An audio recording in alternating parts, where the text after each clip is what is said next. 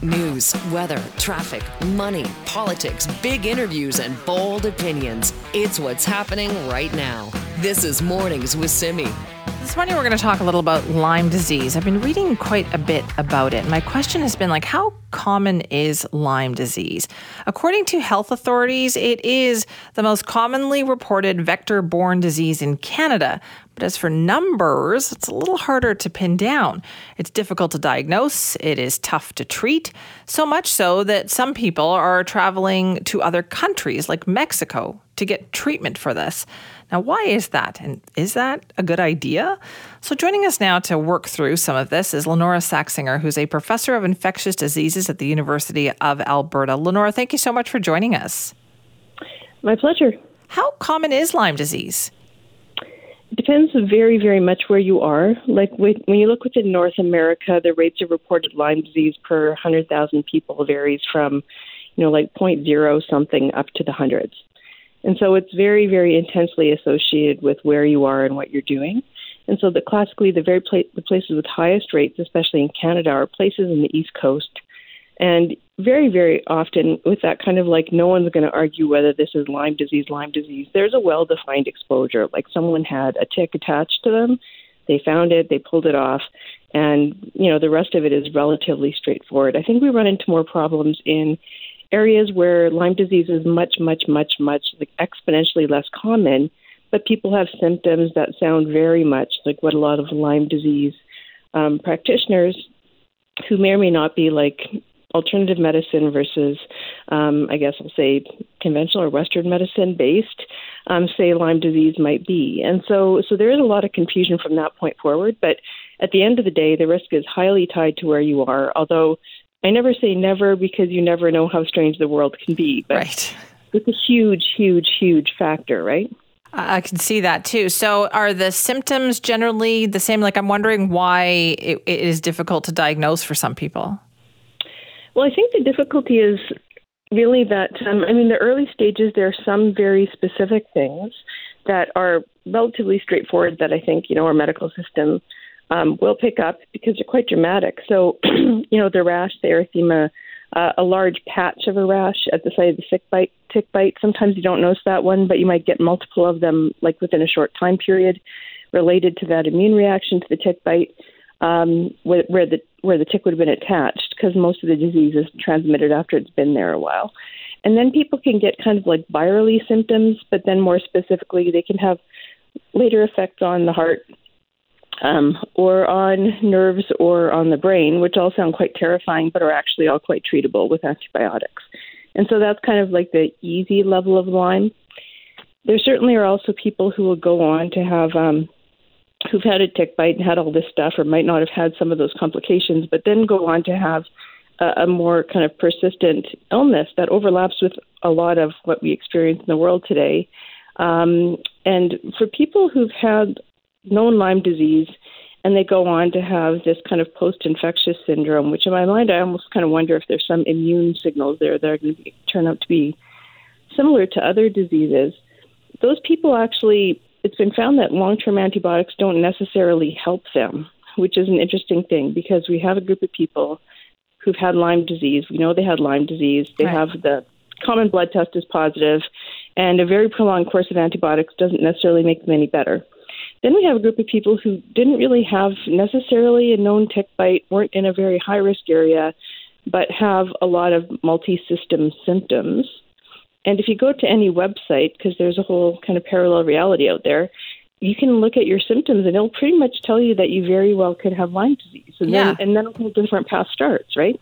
Yeah, I could see how that would be very frustrating for doctors, but for the people too, because they just want to find out what's wrong with them. Well, absolutely. And And it can be very hard for people, especially when they have some something that's clearly altering their health and their function, and it doesn't feel like it's being taken seriously, and there's no one test that's going to give an answer. Frankly, people prefer in this uncertain world a test that will give them an answer, and unfortunately, there are some for-profit tests that will give almost everyone who orders them an answer, and they'll say that they are likely to have Lyme disease plus or minus some other infections, and it It also can look very, very scientific, but be misleading based on what we understand about the test. But yet, you know, we know that people will go elsewhere for treatment. They'll do that. And I've been reading about people going down to Mexico for treatment of Lyme disease, clinics that specialize in this. What are the dangers? Like, what would you like people to keep in mind if they consider something like that? Well, I mean, I do think it's important to keep an open mind to what the diagnosis of your problems is, because if you go down the wrong path, not only are you spending money on something that's not going to help you, which is never good for anybody, honestly. Like you see GoFundMes for this all the time. But you miss the opportunity to diagnose whatever is really long. And sometimes that can be frustrating because a lot of things are not super clear cut. And in the meantime, I think I'm hoping that we're getting better at addressing people's symptoms, so at least they feel something's being done. But classically, people are feeling desperate. And so this makes them feel very defensive to say that we don't think that this is the right thing to do. But the treatments themselves also can be difficult because they put in a peripherally inserted central line or a central line, which is a line that we usually use for people for chemotherapies or long-term treatments, which is not a totally benign thing. There can be side effects from that. And then, very complex and very, very long series of intravenous treatments, often involving IV antibiotics, often well in excess, that I, as an infectious diseases physician, would give to anyone for pretty much anything. And so that also will affect your body, obviously, being on antibiotics that long. And so it really does become a cycle, I think, that is very consuming for people in pretty much every way. I guess it also just tells us how much more we still need to learn about this. Oh, absolutely. I mean, the reason that people kind of take different paths is because they're meeting some resistance, right? And so they want answers. Yeah, there's lots to be done on helping determine the cause of these. I think of them as very modern ailments. These syndromes that leave people basically close to disabled, but with very little that we can do a single test for. And so I think that is actually now starting to happen with post Lyme disease. I mean post COVID, and probably also that might have some benefits for post anything, and possibly for post-Lyme, because I think that there's a lot of overlap there, and hopefully we'll be able to find some better treatments. But in the meantime, I'm hoping people will think twice about getting months and months and months of antibiotics. Yeah, I hope so too. That's interesting that you say that, though, that post-COVID, that there could be some progress on this. Is that because we dig down a little deeper, though, when it comes to trying to figure out what people's symptoms are? Yeah, I mean, there's been of course, COVID was a big deal, and a lot of research groups have really taken on looking at things in much more detail than before, in things that happen to you after you've had an infection, and whether your body's response to that might in some way be the cause for some of the symptoms and what can be done about it. So I think that research, whether it turns out to be very highly related, on the body basis, or on the science basis or not, is going to be beneficial for anyone who's having a long-term syndrome with multiple symptoms that no one can figure out, if that makes sense. It does. Thank you so much for explaining it to us this morning. My pleasure. That's really interesting. Lenora Saxinger is a professor of infectious diseases at the University of Alberta.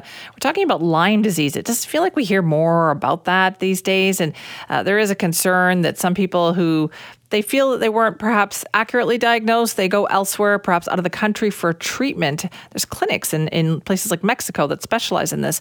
But the concern, as Lenora pointed out, is the type of treatment you're getting, antibiotics for long periods of time. It's still very challenging to kind of nail this disease down. If you want to weigh in, Simi at cknw.com. This is Mornings with Simi. Time for us to check in with our Scott Shantz this morning and find out how he's doing. Are you excited about hockey season, Scott? So much so. Yeah, absolutely. I always find the off season to just drag because hockey, it's one of those things that I grew up with, like so many people here. And, pretty consistently for a few months now, several months, many months, there will be hockey every night or every second night. And so I feel like I always have something to look forward to. And then the summer is just bleh, if you're a hockey fan. Always something on TV right at this time of year, though. I feel like this is nirvana for any sports fan. True enough. I mean, there's baseball playoffs, basketball season kicked off last night. You know, hockey season is football. Kicking off. It's all happening right now. You betcha. And the Canucks home opener is tomorrow night at Rogers Arena against the Edmonton Oilers. That's exciting, but kind of the shine has kind of come off of some of the home opener stuff right now because last week the NHL issued a memo, apparently, to all the 32 teams in the NHL, circling back on, you remember last year there was all these issues around Pride jerseys, Pride night and Pride jerseys. Yes, yeah, yes, it was such just like a, it just sucked because it took all the focus off of the game and off of this great thing that the NHL and these teams and players were doing. And it just seemed like, I don't know, a lot of people, myself included, felt like the NHL was wrong on the decision they made. They said teams would not be allowed to wear Pride jerseys. It felt like they got scared with some of the problems that they had. And rather than saying, you know what, we're going to take a leadership role here, figure this out, and we're going to do this and stick to it, they're just trying to find the way out that causes them the least amount of problems right now. So the memo that went out was about these special initiative nights. You know, like we have Diwali, we have Military Appreciation Night. We also... And they're fun. Totally, they're great. And all of those things, the Canucks have special jerseys, right? For the warm-up, not for the game. But for Pride Night, they said no jerseys. We can still have a Pride Night. No teams in the NHL will wear jerseys. But this memo that went out yesterday, one of the things that people... last week, one of the things people got hooked onto was the NHL has now said no Pride tape. So this is the tape that the players put on the blade of their stick. And the thing is, that's not like, it's not part of the uniform, right? And some players use red, some use black, some use white. There's all different colors. And it's supposed to be, the difference there is that the jersey was like a team thing. Either the team does it or the team doesn't. And the Pride tape feels like an individual player could say... But why not? If they want to do it, they want to do it. Exactly. And it's just for warm-up, and it's a small thing that an individual player can say, I support this or I don't, whatever. It should be fine. But the NHL has said, no, none of that whatsoever at all.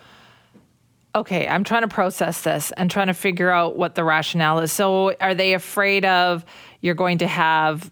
everybody except for one or two players on a team doing this? Like, is it going to call people out and they don't want to do, like, it just, it's coming from, like, I think a place of fear as to what might happen as a result. Yes, it really is. And it just feels backwards and like, you know, we're progressing in so many areas here, but the NHL, unfortunately, has had a few of these, like, sort of black spots, you know, hockey in general over the last number of years. And this just is not helping in any way. Their statement is that it distracts from the game. I'm using the air quotes with my hands. That's what they're trying to like, they're trying to use that as their excuse. But, you know, for anyone who identifies as LGBTQ or has family members who are LGBTQ plus or any of those things, this was always like a nice nod that like, hey, you're welcome here. Hockey is for everyone. And then they put out this thing, and no matter how they choose to frame it, it feels like hockey is not for everyone, and that sucks. Oh, that does feel that way. I know. I feel like they're not going to escape discussion on this by feeling like they're going to sweep it under the rug. Yeah. It's just going to come up again and again and again and later in the season. Over 1,000 NHL players on the roster, 7 of them didn't want to wear the jersey last year. So now we're doing this because of 7. 7 guys. Yeah, out of 1,000. All right, Scott, thank you for that. Interesting times. That's Scott Shantz. This is Mornings with Simi. Time for us to check in with Vaughn Palmer from the Vancouver Sun this morning. Good morning, Vaughn. And good morning, Simi. Okay, so there's some big press conference happening today. What is this all about? The Premier is in Surrey this morning, Kwantlen Polytechnic University, 10:30 a.m. And the advisory from the Premier's office says a town hall meeting to talk about progress on international credential recognition and upcoming legislation. So the House is not sitting this week. The Premier is going to lay out some detail today, although the general rule, Simi, is you don't give away too much about upcoming legislation because you're supposed to table it in the House before you talk about what's in it. So I think we'll be a little bit of generalities this morning, but this is a major push by the government.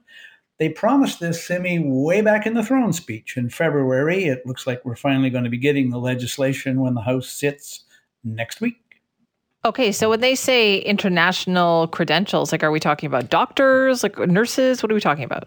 Well, you know, it's interesting how this developed. If you go back to the throne speech, it's exactly what you say. The government said it was going to make it easier for international doctors and nurses to practice here in British Columbia. Now, there's a lot of overlap in that area. One of the biggest obstacles is being the federal government is also involved in this, Immigration Canada and the professional association. So clearing all those obstacles, it's not just up to the province. But there's been recently a couple of hints that they're going to go well beyond just doctors and nurses, that they're going to look at a bunch of professions.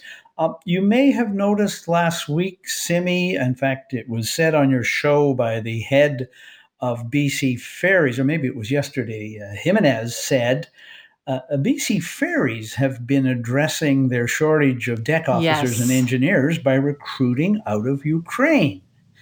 And there are a bunch of areas where we have skill shortages in BC where you might be able to address some of those, not just by getting people to move here from other provinces, which they're doing, but specifically targeting international credentials. So what we've heard, and again, no detail, is that this may address a dozen or two professions out there where there are shortages and where the BC government believes it can address those shortages by making it easier for international credentials to get recognition here in BC.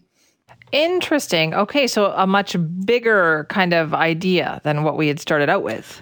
Yeah, I think so. But again, first of all, I think we won't get the details of everything that's in the legislation today, just some broad hints from the Premier. Also, I see that unusual, they, since the pandemic, Simi, when the Premier does a media conference anywhere, usually there's a live phone feed option for those of us who don't have big travel budgets anymore. I see they haven't done that for this one, perhaps because it's a town hall session and that would be cumbersome to try to manage that. So one of the things I will be doing is hoping, hint, hint, that either CKNW or BC1, my friends there, broadcast it, because otherwise I'm going to have to rely on the summary after the fact to find out what the heck the Premier said, since I'm not going to be in Surrey this morning at 10:30. I think you can probably count on some kind of coverage of that. I think we kind of got you covered on that one. Also, good. What are some of the other things that you think Premier EB might get pressed on here?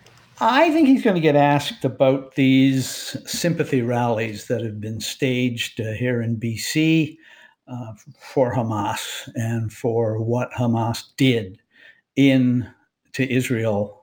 Murder, rape, torture, hostage taking, kidnapping, murdering a whole bunch of kids at a music festival. It's pretty easy to condemn that, and yet we haven't heard from the Premier yet, at least I can't find, an unequivocal condemnation of one aspect of that. So the Premier did condemn Hamas and condemn what happened. They didn't go as far as Advanced Education Minister Selena Robinson did. She also condemned the sympathy rallies. She condemned the celebration of rape, murder, and torture, kidnapping. Mayor Sim of Vancouver did that. The Prime Minister did that. The Leader of the Opposition, BC, and Federal did that. John Rustad of the Conservatives did that.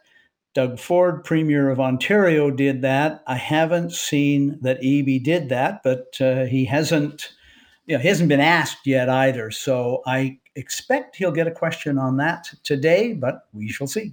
All right. We are talking with Vaughn Palmer from the Vancouver Sun this morning. And of course, we have to figure out what is going on with the Surrey policing thing. Like all of that information that came out, late last week, Vaughn, was a big flurry. And what's happened as a result?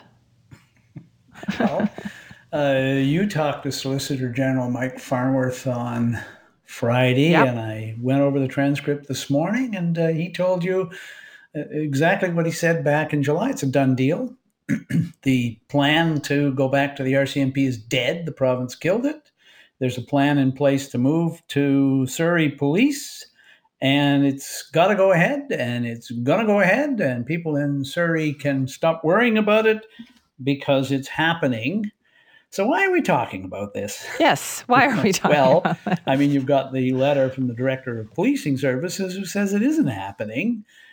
Foot dragging by Surrey, misleading numbers by Surrey, can't get meetings with Surrey, can't get going on things. It's all held up.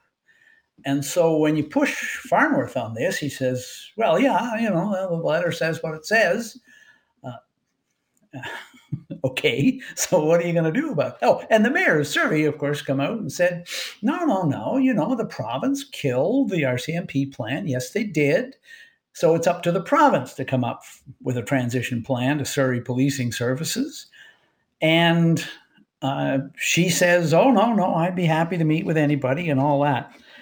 So when you really push Farnworth on this, where is he going? Well, I see what he told you, and this is the latest fallback position, is the government's bringing in legislation this session to make sure this will never happen again. That a municipality, if it decides to transition to its police force, to a new one, for instance, to a local police force and get rid of the RCMP, they will never be allowed to reverse direction on that. It'll happen.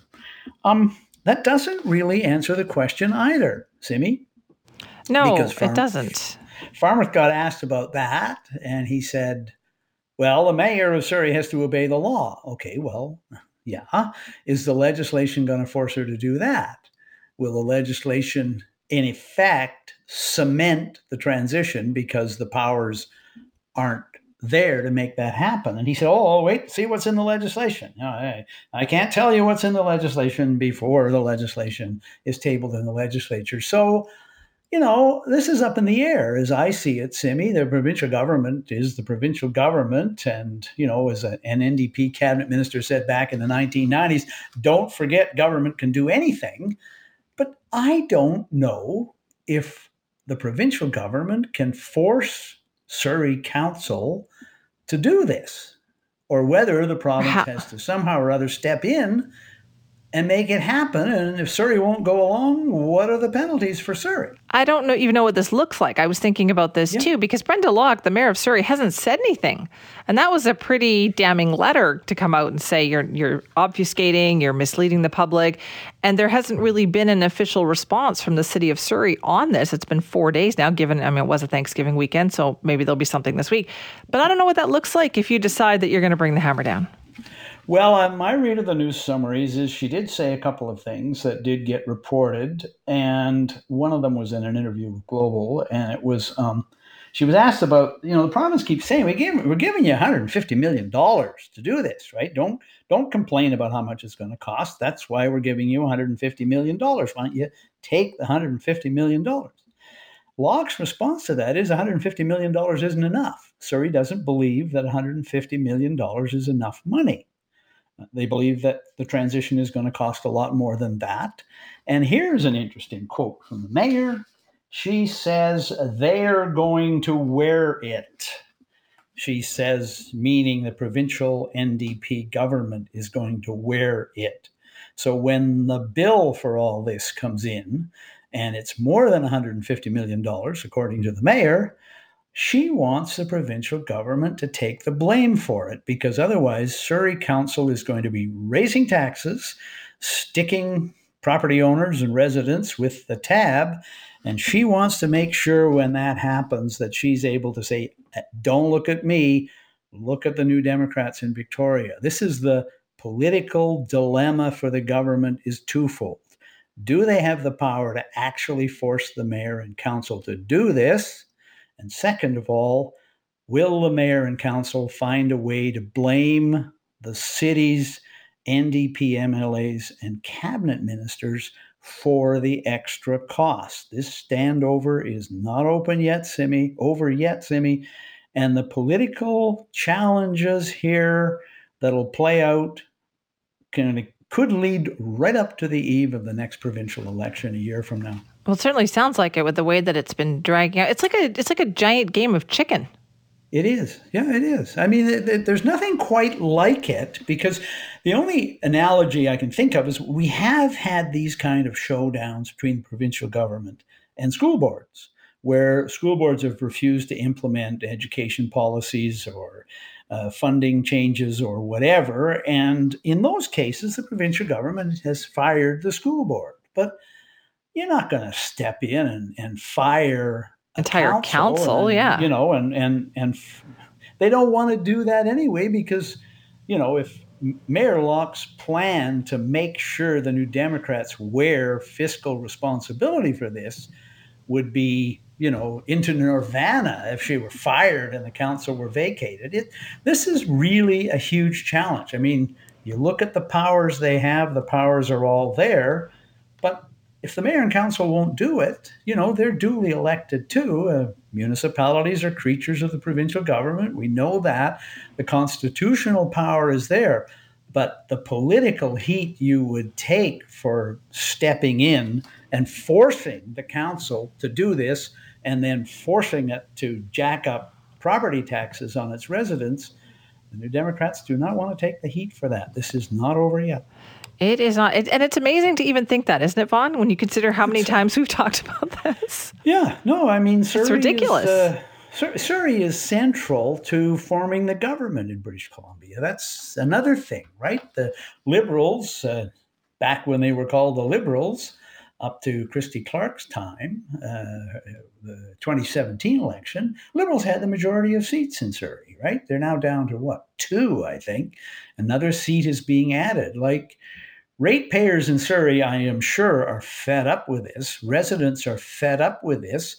But if they're going to get stuck with a giant bill for this transition, they're going to want to know who to blame politically. And the first bunch that they get a chance to take their anger out on will be in a provincial election a year from now. Brenda Locke, well, she doesn't face an election for a couple more years. What, 3 years yet? Yeah, so we have lots more to talk about. Vaughn, thank you. Bye-bye, Simi. This is Mornings with Simi. Coming up in this half hour, we are going to be talking about shoplifting. Seems to be quite the plague these days. It's resulting in stores having to, you know, pick up and leave neighborhoods, essentially. So we're going to talk about how that can be combated.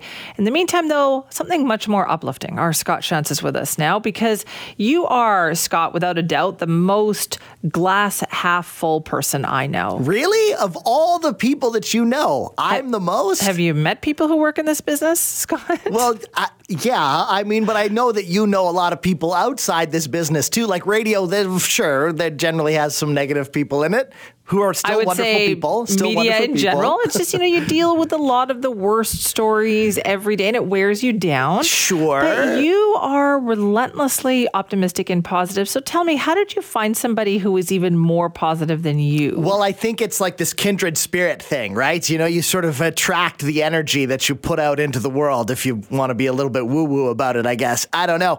But this is it's making stories sort of throughout the lower mainland. So I had to get in touch with this guy. His name is Jamie Gill. He's from Vancouver, and he is on a mission to high-five everyone on the planet. Yes, 8 billion people on the planet, and he's out to high-five them all. Seems like a lofty goal, but I wanted to pick his brain a little bit and find out a little bit more, so I got in touch, and I started just by asking him, like, I think the most obvious question, why are you even doing this? You know what? I have always been high-fiving people left, right, and center, shaking hands. And my girlfriend actually pointed it out one day. She's like, you high-five a lot of people. So one thing led to another, and I said, you know what? I'm gonna make a mission out of this, and I think I could high-five everyone on the planet. So, I'm on day 24 now, and you know, 8 billion's never felt so close. So do you, like, you're keeping track with every single person that you high five. So what number are you at right now? Yeah, that's right. So I just finished at 791, and so I'm getting close to the 800 mark. And with every video clip, I'm just adding a number on those videos there and keeping track. Okay. And this is all posted on your Instagram account, right? That's right, at the Jamie Gill. I've got a TikTok, YouTube, and a few other platforms going, but Instagram's the best way to stay on board. Okay. Now, I mean, I'm sure a lot of people are thinking this because, like, it's a really fun idea. Totally love it. But why not start small with, like, high five everyone in, you know, Vancouver or BC or even Canada? You're just going for the whole, all the glory right off the bat. That's right. I feel it enthused enough. I've got enough energy, and I do feel like I can get out there. And the plan is to travel the world once I've cleared Vancouver. So we're going to try to spread the positivity as best we can to every spot that we can reach. Now, has there been any concern about, like, safety here? I mean, to get every single person in the world, you're going to have to go to some pretty dangerous parts of the planet. You know, I'm just taking it one high five at a time right now. It's I'm making sure to high five people that want to be high fived, try to spread the positivity. And when it comes time to get to those dangerous places, I guess we'll cross that bridge. And, like, what's your timeline? Like, how long do you think that this is going to take you? I mean, it's a really cool way to travel the world, right? It's a really cool way to sort of, like, think about this is going to be the precedent under which I try to go and see all these exotic locales. And it's a pretty altruistic thing. I like it. But, like, what's your timeline? Like, most people take a long time to go and do something like this. Well, the plan is to take it day by day right now. And, Scott, I've got a plan to try to get this positivity spread throughout the world a little bit quicker. Right now, the goal is to try to build up enough of a following that we might be able to start something, a bit of a wave of positivity and high fives that spread throughout the world. But for right now, I'm taking it one day at a time. And, you try not to look at the big number of 8 billion and just look at, all right, I'm trying to get to 1,000. I'm trying to get to 10,000.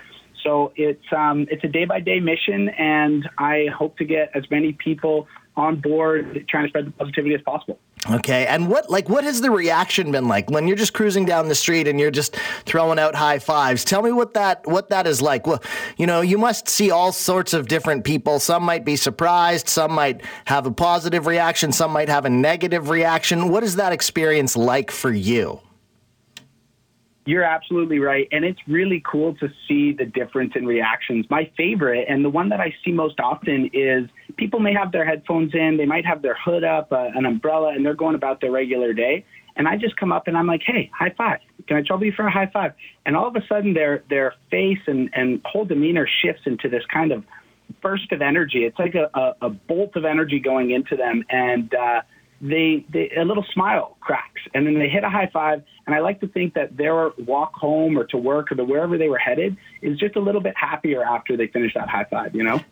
Yeah, it's like one of those micro transactions, right? Like micro social transactions that really, it's just a small thing, but I'm sure that you obviously sound like a really positive guy, but this probably keeps that spirit up for like your whole day, hey?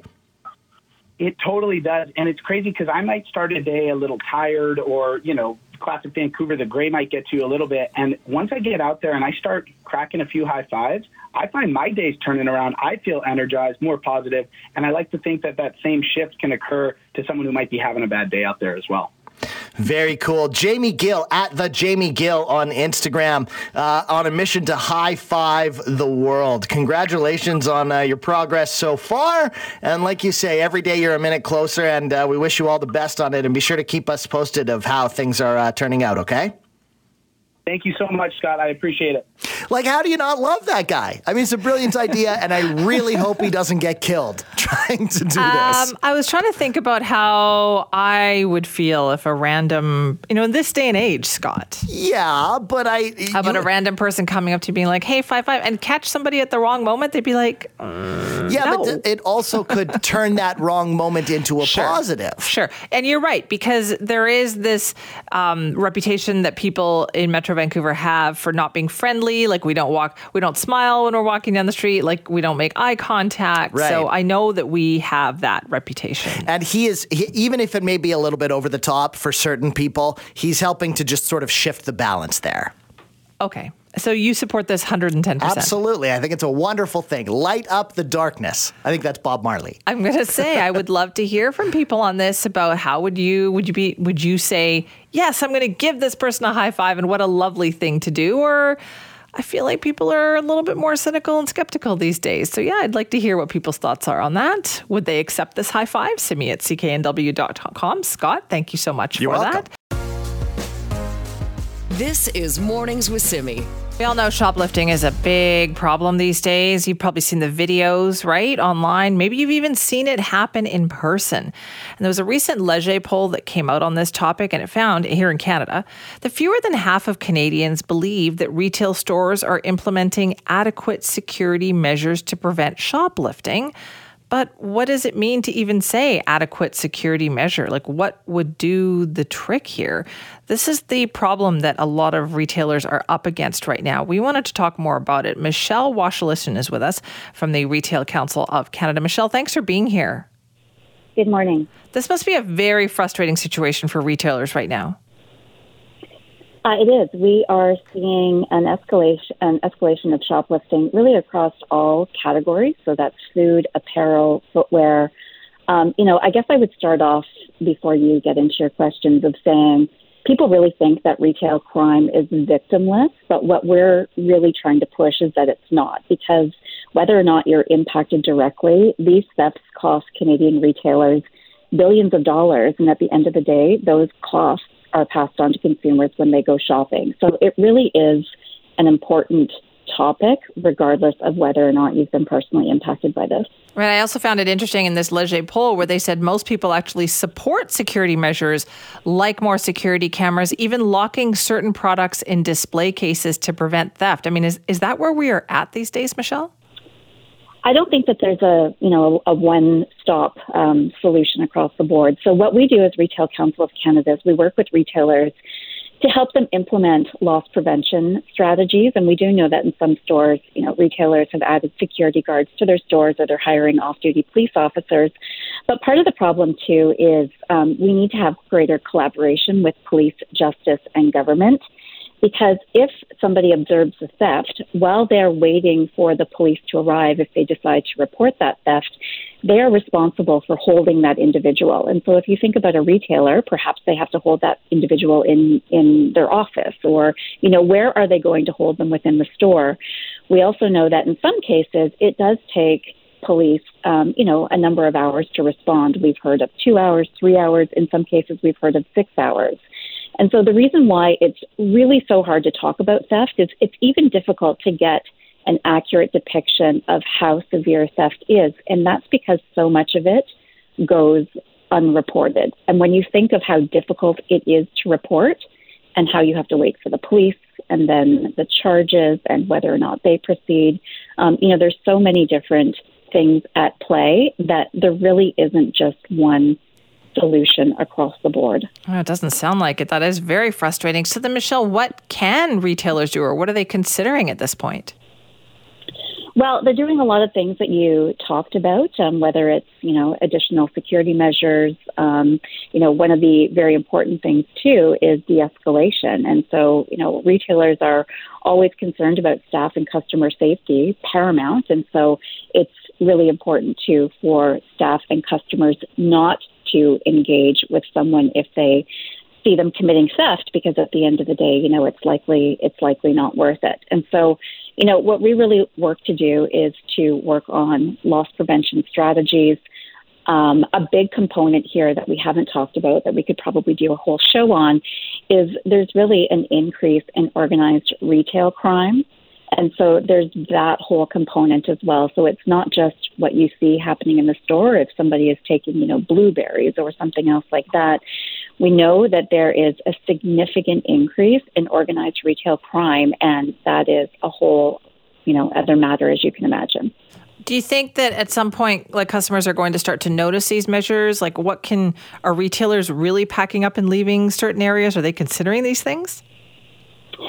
Well, I don't know about that. We represent retailers across the country, and it depends. I mean, it's different in different channels. It's different, for different products. When you're talking about some of the organized retail trends that we're seeing, a lot of what we're seeing is that, those items are then resold onto the black market. And so perhaps that theft isn't happening right in the store. Maybe they're taking those pallets not from the store floor, but before they get to the store, and they're reselling them on the black market. So it's not as easy as saying what exactly are they doing, but we know that this is a massive issue for all of our members. Business owners are extremely frustrated, both by the financial losses, but also the concern of safety for their customers and employees. So, there's lots of different angles. Retail Council as a whole is meeting and working with government officials and police forces and other justice stakeholders in each of the provinces. We have a lot of work going on in order to really draw attention and to figure out what we can do collaboratively to minimize and to start bringing down these numbers. Right. There is no one answer here, is there? There's not. There's, so many different things. And as we get into the holiday season, I'm reminded that last year we saw a lot with gift card scams. And so when you talk about retail theft, it really does take on so many different forms, some that we see and, you know, some that we don't. So we have a lot of work to do, and we're trying to, you know, work hard because, as I said, at the end of the day, everyone is impacted because those losses have to come from somewhere. And so we do see retailers will, you know, perhaps have to hike the price of that item or whatever it might be. And we pay at the end of the day as consumers. Just very quickly here, Michelle, on a final note, though, as we do head into that holiday season, are retailers feeling at all optimistic about that? We actually have a holiday survey coming out in a couple of weeks, so I will let you know at that time what our survey shows. We do an annual shopping survey in advance of the holidays, and it's pretty detailed. What we saw last year is that consumers were mindful about how they were spending their money because we saw that they were starting to tighten their belts, and so I expect that we will see a lot of that continuing this year. All right, we'll see what happens. We'll have to have you back. Michelle, thank you. Thank you. That is Michelle Wysylyshen from the Retail Council of Canada talking about the frustration with shoplifting. I mean, not just, you know, shoppers who are frustrated with that, but obviously retailers in a big way, trying to find that balance of how do you fight back against this? How do you protect your customers? How do you protect your workers? And how do you protect yourself from losses on that one? If you want to weigh in, Simi at cknw.com. This is Mornings with Simi. You know, for a while there, post-pandemic, it did seem like workers were going to make some advances, right? I'm sure more than a few of us thought, hey, I am very deserving of a raise, and it's high time I got one. And a lot of people would have that on their agenda, maybe not for this year, but definitely for 2024.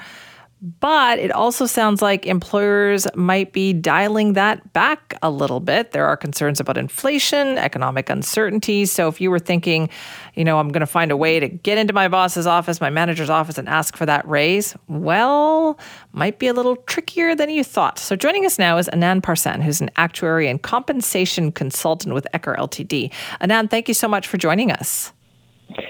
Thanks, Simi. It is so hard to go in and ask the boss for a raise, Anand. Why is that? Well, as you mentioned, we found that, you know, organizations across Canada continue to kind of grapple with this, you know, ongoing economic uncertainty. You know, we have, you know, a tight labor market on one hand, but then on the other hand, you know, we have rising interest rates and, you know, a possible looming recession. So it's been a little bit dicey, and we found in our survey that a lot of organizations are still uncertain. 58% of the organizations that we surveyed are still unsure about their, you know, compensation planning budget for 2024. Well, we found that 3.9% was kind of the national average in terms of what they're planning for salary increases, and that is slightly lower than last year's forecast, which was 4.4%. So we see a tick down in terms of the salary increases, but I guess it has to be taken into context because last year was kind of the highest increase in, you know, 2 decades. So we're coming off of a high. I think where we're actually seeing the changes in the past when we've done these surveys, salary increases have always been higher than inflation, and that crossed in 2021, and we saw the inflation go higher than the salary increases, and that's occurred for the last couple of years. So I think all Canadians have been feeling it, when they go to the grocery store, or the gas pumps, and everything. So far, we're hoping that inflation does come down with, you know, the increases in interest rates, and then that salary line does go above. Hopefully by the end of this year. I know we hope, though, right? But in the meantime, people have to work up that courage to kind of go in there. And it's hard for everybody to make ends meet right now. What is the best way to approach this? Yes, I mean, I think a lot of organizations are trying to help employees during this time. So they're, it's still a tight labor market. So, you know, unemployment is low. It's still around, 5.5%, and employees have the ability to move around still. So employers are looking at kind of a total rewards perspective in terms of how to keep and attract and retain their employees. So it's been top of mind in terms of how do we help them? And you know, there's kind of been financial wellness that's been added to the package. They're looking at enhancing benefits and so forth. So it's not just the pay increases. I think they're looking at this more from a holistic standpoint in terms of the whole package. So think about other things that might make you happy at work? Exactly. I think, I think a recent survey said that a lot of employees would stay if they had better benefits than just having the pay increase. So they rather trade off and have, you know, enhanced benefits and pension and so forth within the organization rather than just have the pay increases. Okay. Is that going to be a trend, do you think, Anand? Are big companies getting nervous about pay increases?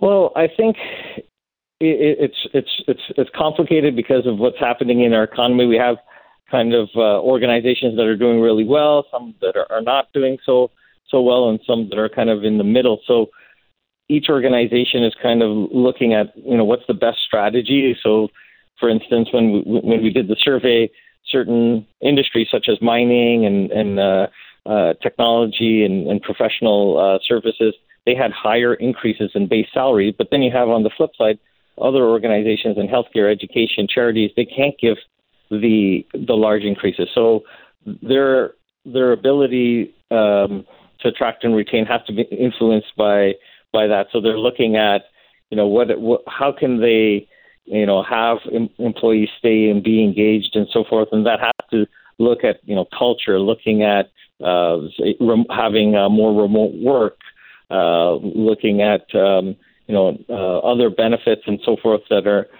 not monetary. So I think, you know, that's where organizations are looking at different strategies depending on, you know, what industry they're in. Tough times for people out there. Anand, thank you so much for your time. Thank you.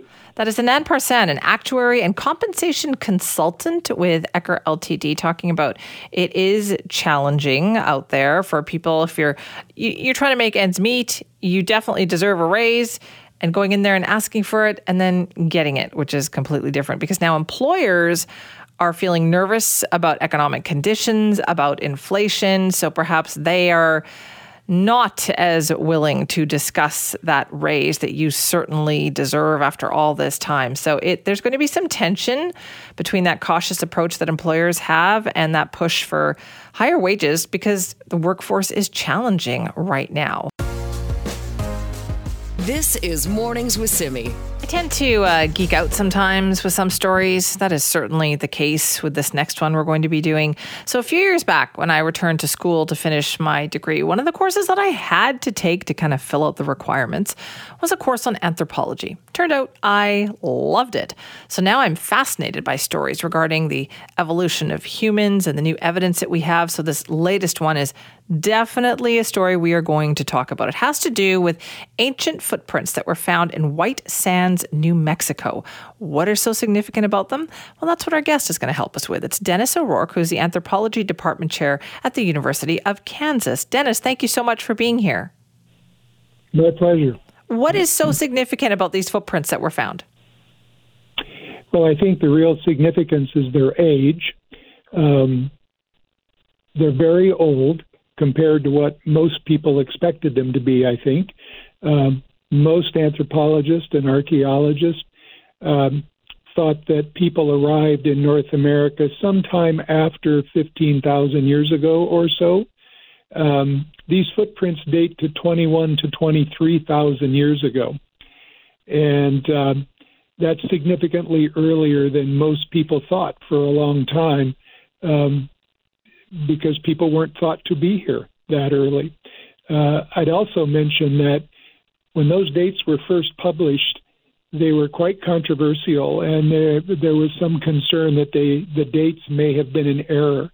And the investigators have just recently done some redating of materials in two or three different ways and have confirmed that the original dates of 21 to 23,000 seem to be quite firm and reliable now. So it's going to change the way we think a little bit about how and when people arrived in the Americas. Right, a little bit, Dennis. I feel like it's going to change things a lot, right? Because what was the previous thinking? Well, the previous thinking was after the last glacial maximum, sometime after 13,000, 14,000, once the ice sheets during the last glacial maximum had begun to recede and opened up land space for people to move across Beringia and further south, was the time that people initially penetrated south into the interior of North American continent and then on to South America. So this is about 8,000 to 10,000 years older than those original assumptions, and those ideas about colonization after the last glacial maximum had been around for a long time. But this clearly shows that people were south of the ice sheets during the last glacial maximum, which implies they likely arrived before the last glacial maximum reached its peak, while there was still pathways available south from Beringia. Okay, so what does that then tell us? Like, what is the significance of this? What does it mean to know that humans were here thousands of years earlier? Well, for those of us that work in this area, it means that we have, in my view, we've underestimated the speed with which early populations migrated from Northeast Asia into Beringia, that they were adept and adapted in ways that allowed them to exist quite successfully in an area that we thought was probably not inhabited, or at least not inhabited by very many people, and that many of them moved south much earlier than we expected. And I think that begins to tell us that early peoples were quite adept and well adapted to their environment. They were resourceful. They could move quickly. They could migrate rapidly. We've seen that in other parts of the world in recent years as well. So I think it's making us take a different look about the skills and abilities and adaptive strategies of early prehistoric peoples in ways that we hadn't before. So what are the next steps now? Does that mean that we change where we look? Do we look for different types of evidence? I think both. I think we continue to look for early sites. I suspect, I don't know, I'm not an archaeologist, I'm an anthropological geneticist, but I suspect when we were so convinced that people didn't arrive in the Americas until after the last glacial maximum, we might not have been looking as hard as we might have for sites before that time, because we wouldn't have expected to find them. Now I think we are aware that there were people here considerably earlier. Archaeologically, I think and I hope we will be looking much more carefully for earlier archaeological sites to get a richer picture of who the people were that arrived so early. As a geneticist, I think there's work to do looking at the genetic variation in early peoples in the Americas, but also in the faunal material and floral materials that we can extract from sediments to reconstruct paleo environments, to get a sense of what kind of environments were present that people were living in, so we can get increasing resolution to the kinds of adaptations, cultural and otherwise, that these early peoples may have exhibited that allowed them to be so successful very early in a new place. So do we know what type of humans these were? Oh, they were Homo sapiens, just like all of us. Okay, and so do we know how they built civilizations? Do we know what they ate? I guess technology helps with all this now too, doesn't it? Yeah, technology helps a lot. we don't know exactly these earliest people because we're just now beginning to realize, I think, in a real sense, that they were here in the Americas that early. But based on populations that we do know rather a lot about, just a few thousand years later, we have a sense of the breadth of their diet in terms of hunting and prey items and plant utilization. We know something about movement patterns and settlement patterns somewhat later. We might expect that we can project those back a little earlier to give us some insight in where to look and the nature of the data that we might want to look at to see if there are some differences early on that we might not have appreciated before, to give us a better understanding of how people were adapting to new landscapes.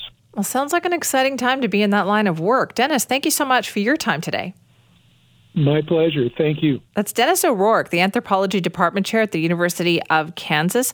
Very exciting find in White Sands, New Mexico, where they found some ancient footprints. And you think, oh, well, it's a big deal. No, this has completely upended what scientists and researchers and anthropologists all thought about when humans arrived here in North America. It changed the date by thousands of years. So now it turns out there was the presence of humans in the Americas 23,000 years ago. It is fascinating stuff. This is Mornings with Simi. Seem to be talking about old things this hour. We didn't plan that. It just kind of worked out this way. Because my question now is, does BC need a fossil emblem? And if we had one, does it need to be an Elasmosaur? Because it turns out that we're headed in that direction. Our next guest would absolutely say yes to both of those questions. It's Ronna Rae Leonard, who's with us, NDP MLA for Courtenay-Comox and Parliamentary Secretary for Seniors. Thank you so much for being here. Good morning, Simi. Thank you so much for having me on your show. Well, thanks for talking about the Elasmosaur. Why is this so significant to the area that you represent? Well, the Elasmosaur was discovered by a local resident, Mike Trask, along with his daughter Heather back in 1988 along the banks of the Punt Ridge River. So it's very much close to the heart and hearth of the Comox Valley, where the Elasmosaur, the very first, west of the Rockies, and unique in all of North America, was discovered. You know what? I only learned about this recently, that this was found back in, 1988? That's correct, 1988. It's 35 years ago now. I had not heard about this at all. We are not very good about publicizing this kind of stuff. So why do we need to make this the fossil emblem of BC? I think you just hit on it.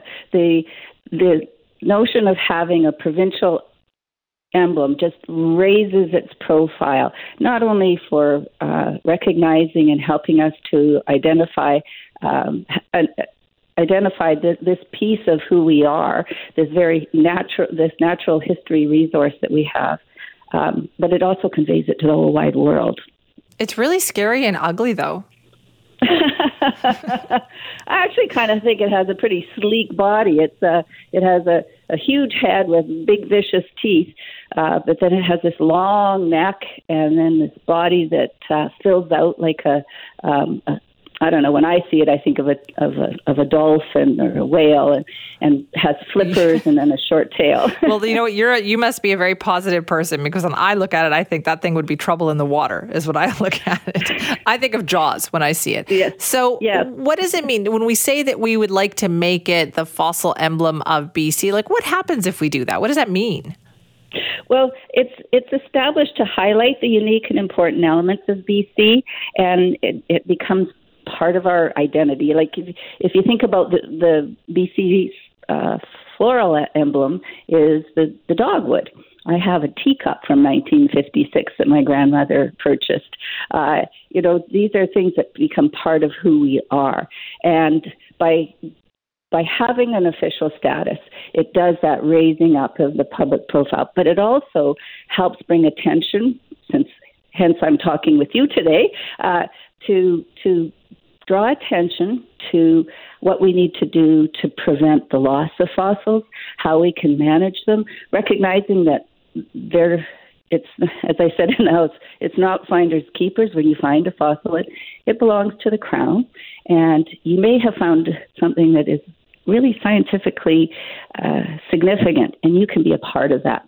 So this is a way for us to raise that profile and make sure that people understand what happens when you find a fossil and what you should do to make sure that it gets preserved and we don't lose that piece of history. So has that been an ongoing process then? Like the first one was found 35 years ago, and over time more have been found in the area? Well, interestingly, Mike has a twin brother, Pat Trask, and he found a second Elasmosaur in 2020. And it's a juvenile, and it's even more intact than the one that Mike and Heather found. And it has contributed a lot to science. They're able to study more and more of its details to get more and more information out of it. Okay, so where are we at then with the work to make this BC's fossil emblem? Well, it has... It started off as a private member's bill that I introduced in February, and it never made it to the floor of the House. But now it's a government bill introduced by the Minister of Tourism, Arts and Culture, for me, a very popular minister today. And well, you would say that. That's your bill, right? As they're taking on your bill. So yeah. So it's gone through first reading, and now it has gone through second reading. There's still a third reading and then royal assent. And once it's royal assent, it's official, it's real, and it's a lasting legacy that recognizes the Trask brothers and the Trask family. Well, thank you so much for talking to us about it today. We appreciate your time. Well, I really appreciate you having this conversation with me and sharing the beauty and joy and opportunity that comes with having an official emblem for BC's fossil. Well, I love learning things, and that's what I learned today. So thank you so much for your time. That's Ronna Rae Leonard, NDP MLA for Courtenay-Comox, Parliamentary Secretary for Seniors. But in her role as the MLA for Courtenay-Comox, helping to recognize the Elasmosaur. Now, here's the thing. I didn't know anything about the Elasmosaur until this story popped up in the news. So if the idea was to give it a higher profile, that part of it has certainly worked.